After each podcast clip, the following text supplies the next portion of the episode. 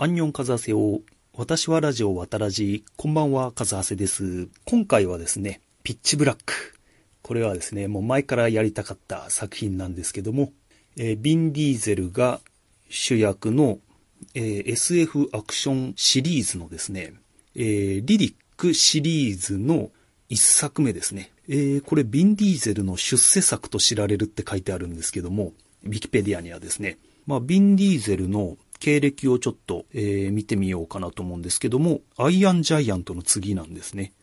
えープライベート・ライアンの翌々年だから、そう考えると、プライベート・ライアンってもうブレイク寸前の時に出てたんですね。で、ワイルド・スピードのさらに前年。うん、そう考えると本当にこれが出世作って言っていいみたいですね。で、と、もう一人の主役が、えー私が好きな、あの、何回か前にやった、マン・イーターの、えーラダ船長をやってた、えーラダ・ミッチェルですね。この女優と、えービン・ディーゼルのダブル主演。で、これがですね、こう、モンスターパニックものと、ダークヒーローものが奇跡の合体をした映画なんですよね。あの、なかなかこの二つのジャンルをくっつけましたっていう映画って、あの、他にあんまり僕は聞いたことがなくて、あの、モンスターパニックものだったら、えー主人公たちは基本的に、こう、何か能力持ってたらダメじゃないですか。モンスターパニック映画にスーパーマンでしたら何も怖くないじゃないですか。あの、エイリアン対スーパーマンとか、全く話にならないですよね。マンイーター対バットマンだったらちょっと五分かなっていう気はしますけど、マンイーター対、えーアクアマンだったらちょっと話にならないですよね。なんで、えーなるべくモンスターパニック映画っていうのは、基本的に主人公たちは、あの、普通の人間ぐらいの強さ、えーもしくは病気持ってたり、あの、むしろハンディキャップを持ってるぐらいのことが多いかなっていう気がするんですよね。なのに、このこの映画は、特殊能力を持ってるダークヒーローが出てくるんですよ。それが、えーリリックなんですけども、あの、リリックは、どっか刑務所でですね、えっ、と、なんかお金を払ってやってもらったのか何なのか、あの、夜、目がよく見えるんですよ。特殊能力、夜、目がよく見える以上みたいな、あの、まあ、ね、あの、巷のヒーロー映画に、ちょっと比べてみると、あの、激しょぼな特殊能力なんですけども、これがですね、この映画だとですね、もうすごい役に立つんですけども、ただ、リリックは犯罪者なんですよ。で、あの、基本人のことを信じない。一匹狼で、えっ、と、自分さえ助かれば、まあ、一家みたいな、あの、基本、あの、クズ野郎なんですよね。で、えっ、と、このリリックがですね、あの、どうやって捕まったのかよくわかんないですけども、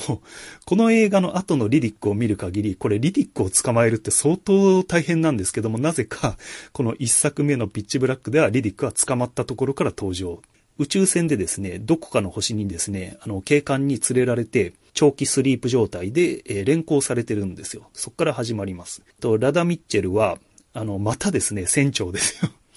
あの、まあ、び、まあ、詳しく言うと船長っていうところはまたちょっと、あの、ひねりがあるポジションではあるんですけども、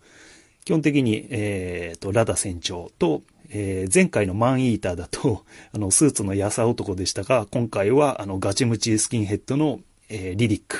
が、えーそこに乗り込んでると。で、あとは、いつものお決まりのパターンですよね。小さい子とか、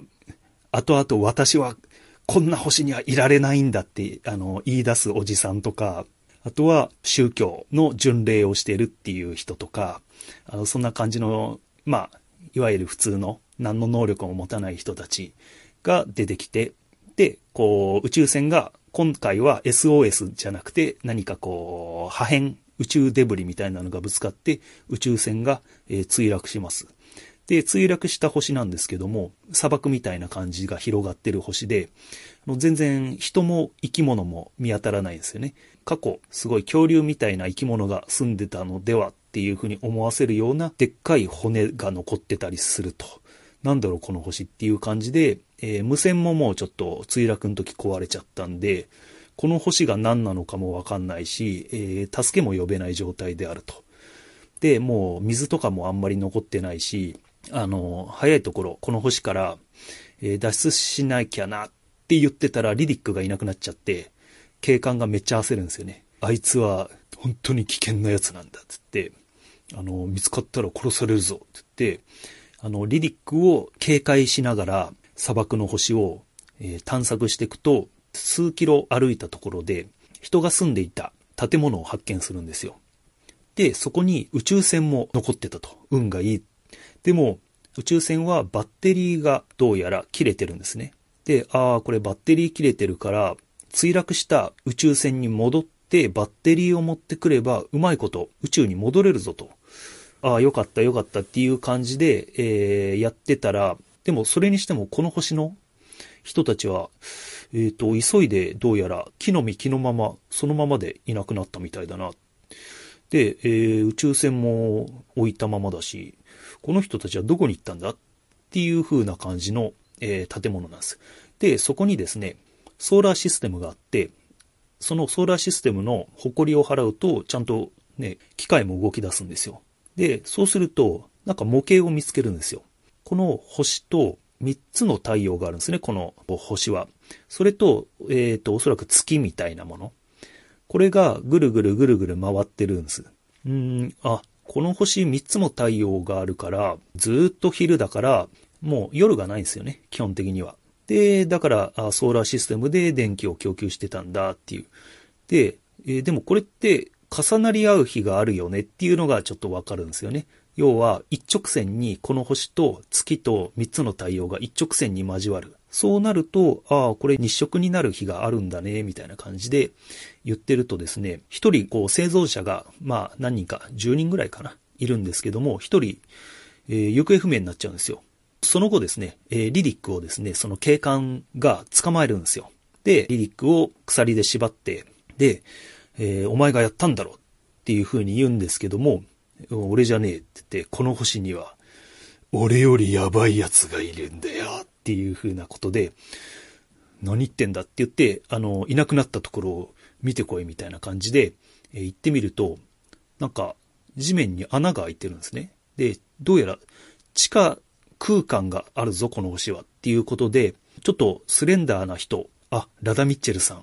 あなた、ちょっと行ってきてもらえますっていうことで、え、で、ラダ・ミッチェルは常にこういう馬場を引かされるキャラクターなんで、えー、ラダ・ミッチェルが行くと、えー、案の定ですね、あの、死体が見つかって、変なモンスター、鳥みたいなモンスターに襲われるんですよ。で、命からがら逃げ出して、なんかね、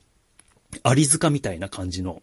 えー、ところ、なんか煙突みたいな感じが地上から伸びてて、ラダ・ミッチェルはそこからどうにか逃げ切るんですけども、よくよく見ると、この星、そこら中に煙突みたいな、そのアリ塚みたいなのがあるんですよ。これ全部地下で繋がってんのみたいな。で、そのそうこうしてるうちに、あの、また別の生存者がですね、あの、その鳥に襲われて、地下に引きずり込まれちゃうんですね。で、その、えっ、ー、と、逃げ遅れた一匹をですね、ちょうど太陽が照らすんですよ。そうすると、えー、その鳥のですね、皮膚がこう崩れてく。このモンスター、日光には弱いんだ。んじゃあまあ、あの、ちょっと怖いけど、ずっと昼だし、じゃあバッテリー取って、すぐおさらばしよう。で、リディック、こいつはもう縛ったまんま、えー、どうしようみたいな話になってたらですね、ラダ船長がですね、気づくんですよ。ちょっと待てよ。日食になる日がこの星あるんですけど、って言って、じゃあそれいつなの？って言ったら、うーん、あ、今日でしたって、今日っていう、もうそっからもう大慌てでバッテリーを取りに行くんですけども、だんだんだんだんですね、太陽が下がっていくと。で、えっ、ー、と、リディックもですね、あの、そこに連れてってる。これ、夜になっちゃうよっていうところで、さあどうするっていう話なんですね。で、こっからはですね、もう完全にモンスターパニックものになりますね。サバイバルものっていうんですかね。まあ、マンイーターみたいなもんですよ、要は。えー、モンスターは光にめっぽう弱いんですよね。光は、まあ、ある程度光らせるものがあれば、モンスターよけにすることはできるんですけども、まあそこまで準備は良くないんで、もう光もちょっと心もとないものしか持ってないと。で、後々ですね、こんなとこにいられないんだっていうおじさんがですね、なんか嫌味なおじさんなんですけども、あの、古い骨董品をいろいろ持ってて、もうバッテリーも積んだし、早く戻るわよってラダ・ミッチェルが言ってる時に、そのおじさんは、ちょっと待って、私のワインが、ワインがとか言って、あの、待ってろよなって言って、あの、ダッシュでワイン取りに行くような、あの、空気読めないおじさんなんですけども、その人が持ってる、えっ、ー、と、年代物のブランデーとか、アルコール度数が高い、ちょっと燃えそうな飲み物。これと、バッテリーで光らせられるもの。そこら辺しかもう明かりがないんですよ。で、えー、バッテリー1個40キロぐらいあるぞって言って、これを4つぐらい持ってかなきゃいけないんですけども、誰に持ってかせるんだって言って、みんながリディックの方見る。なんで、えー、リディックは、えー、犯罪者だし、まあ、肉体労働をさせとくか、みたいな感じで、あの、リディックが、えー、ずるずる引きずりながら、みんなで暗闇の中を、もうそこら中にですね、もうモンスター夜になったんで、もうワンサかワンサか地面から出てきて、もうそこら中にいるんですよ。その中を宇宙船までたどり着けられるかっていうのと、えー、リディックは本当に信用できるのかと、えー、いつこんなところにいられるかが、えー、炸裂するかっていうところが、あの、見どころですね。で、えっ、と、後半はですね、えネタバレの話も含めてするんで、ピッチブラック今アマプラでタダで見れるんで、えーこれ見てから聞いていただければと思います。はい。じゃあ、後半ネタバレありでいきますね。で、生存者たちはですね、もうリリックと、えー、その警官ですね、と、えー、皆で、さあ帰るぞって言うんですけども、なんかですね、この警官、ちょっと怪しいんですよ。えー、ラダ船長がですね、この警官がなんか薬打ってるところを見つけちゃうんですよね。あなた本当に警官なのって言ったら、実は警官じゃなくて賞金稼ぎだったんですよ。えー、リリックの首には賞金がかかってて、で、この警官だと思ってた男はただ単に賞金目当てでリリックを捕まえてた。最初は真面目でいい人っぽいキャラで出てくるんですけども、実はだんだんクズ野郎だったっていうことが分かってくると。で、肝心のですね、こんなところにいられるかおじさんは、やっぱりだんだんだんだんですね、明かりがちょっと消えてくんですよ。で、やっぱりこんなとこいられるかつって、おじさんが、なんか脇道それちゃうんですよ。そしたら、おじさんが背負ってたなんか明かりが、一光をですね、えー、照らしてた、あの一番強い光のランプのバッテリーかなんかに繋がってて、このおっさんが脇道それちゃったせいで、それがもう全部消えちゃうんですよ。で、それまでほとんどですね、暗闇でモンスターってチラッとチラッとしか見えないんですよね。で、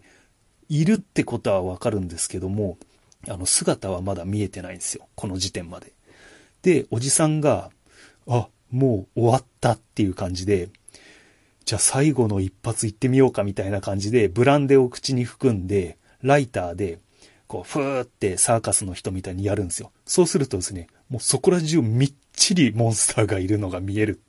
で、次の瞬間やっぱり襲われて死ぬっていうですね、このモンスターパニック映画の中でもトップランカーのこんなとこにいられるか地にが見られるっていうのが、まあ、この映画のちょっといいとこかなっていうところがありますね。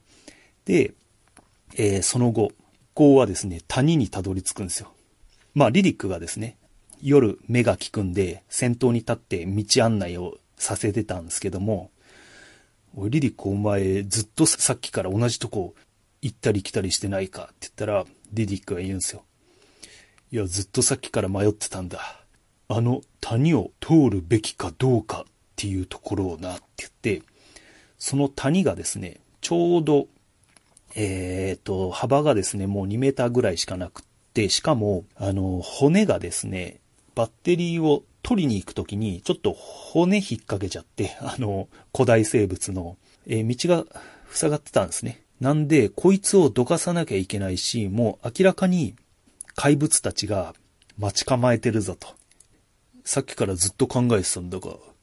奴らはなんでここに俺たちの後をずっとつけてくるんだ。それはな、この中に出血してる者がいるって言うんですよ。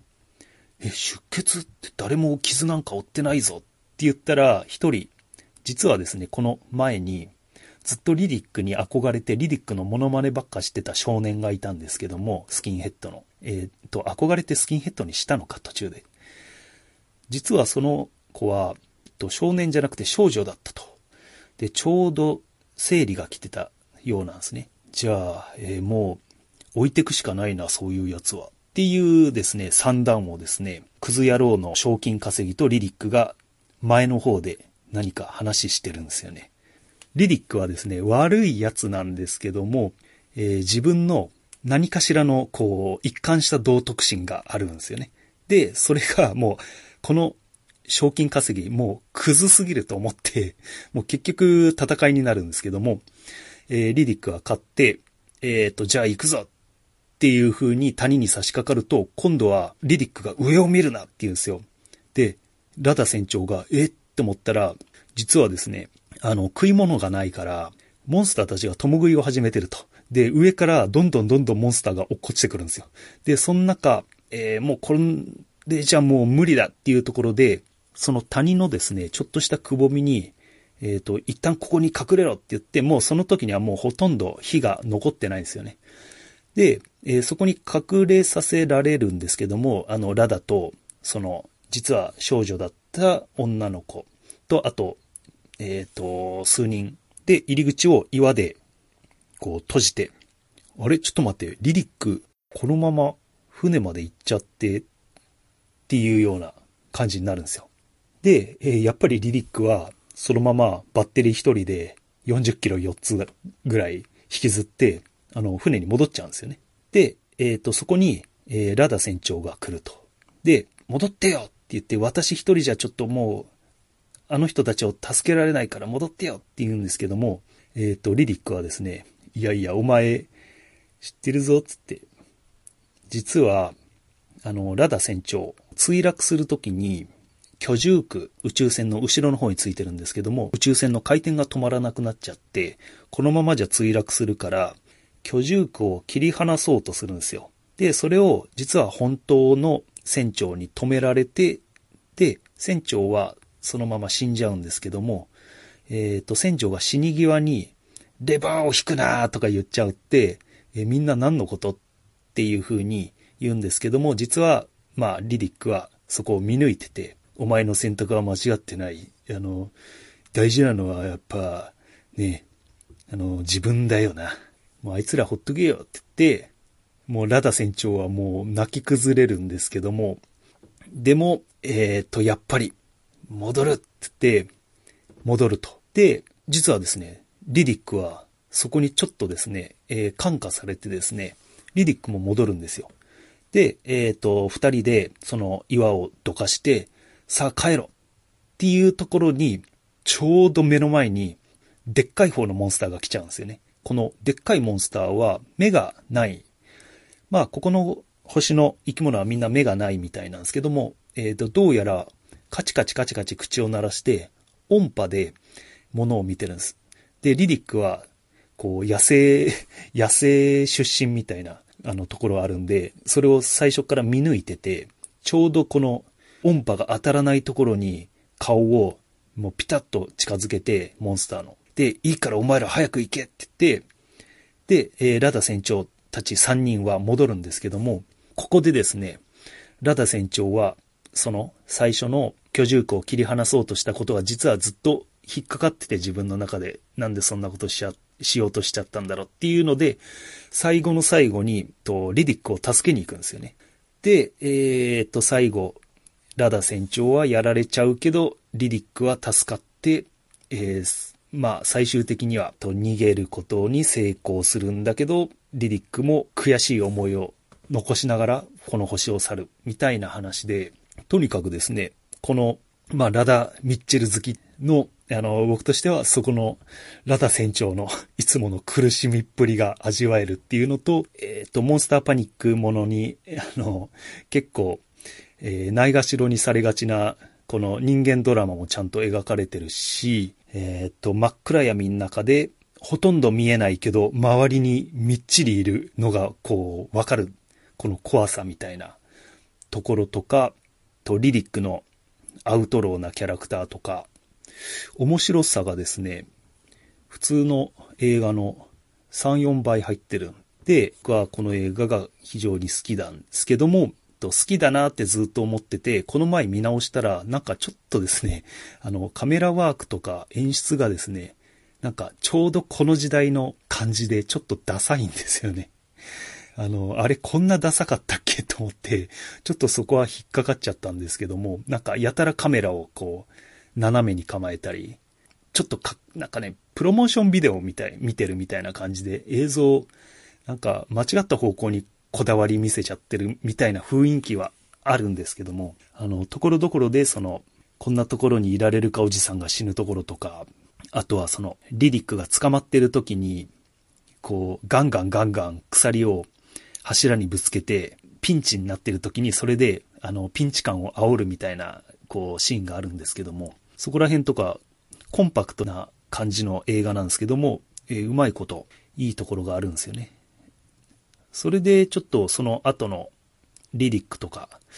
見てみたんですけど、なんか全然映画が変わっちゃってて、3作目は結構初心に戻るみたいな感じで、またリリックが1からやり直しみたいな感じで、あの、ちょっと1のエッセンスがあったかなって、もうあんまり記憶に残ってないんですけども、まあちょっと1作目はもう本当に傑作中の傑作だなっていうふうに、えー、今でも思ってますね。えー、っていうことでですね、あらすじ語っただけじゃないかって思われるかもしれないですけども、あの、前から語りたかったリリック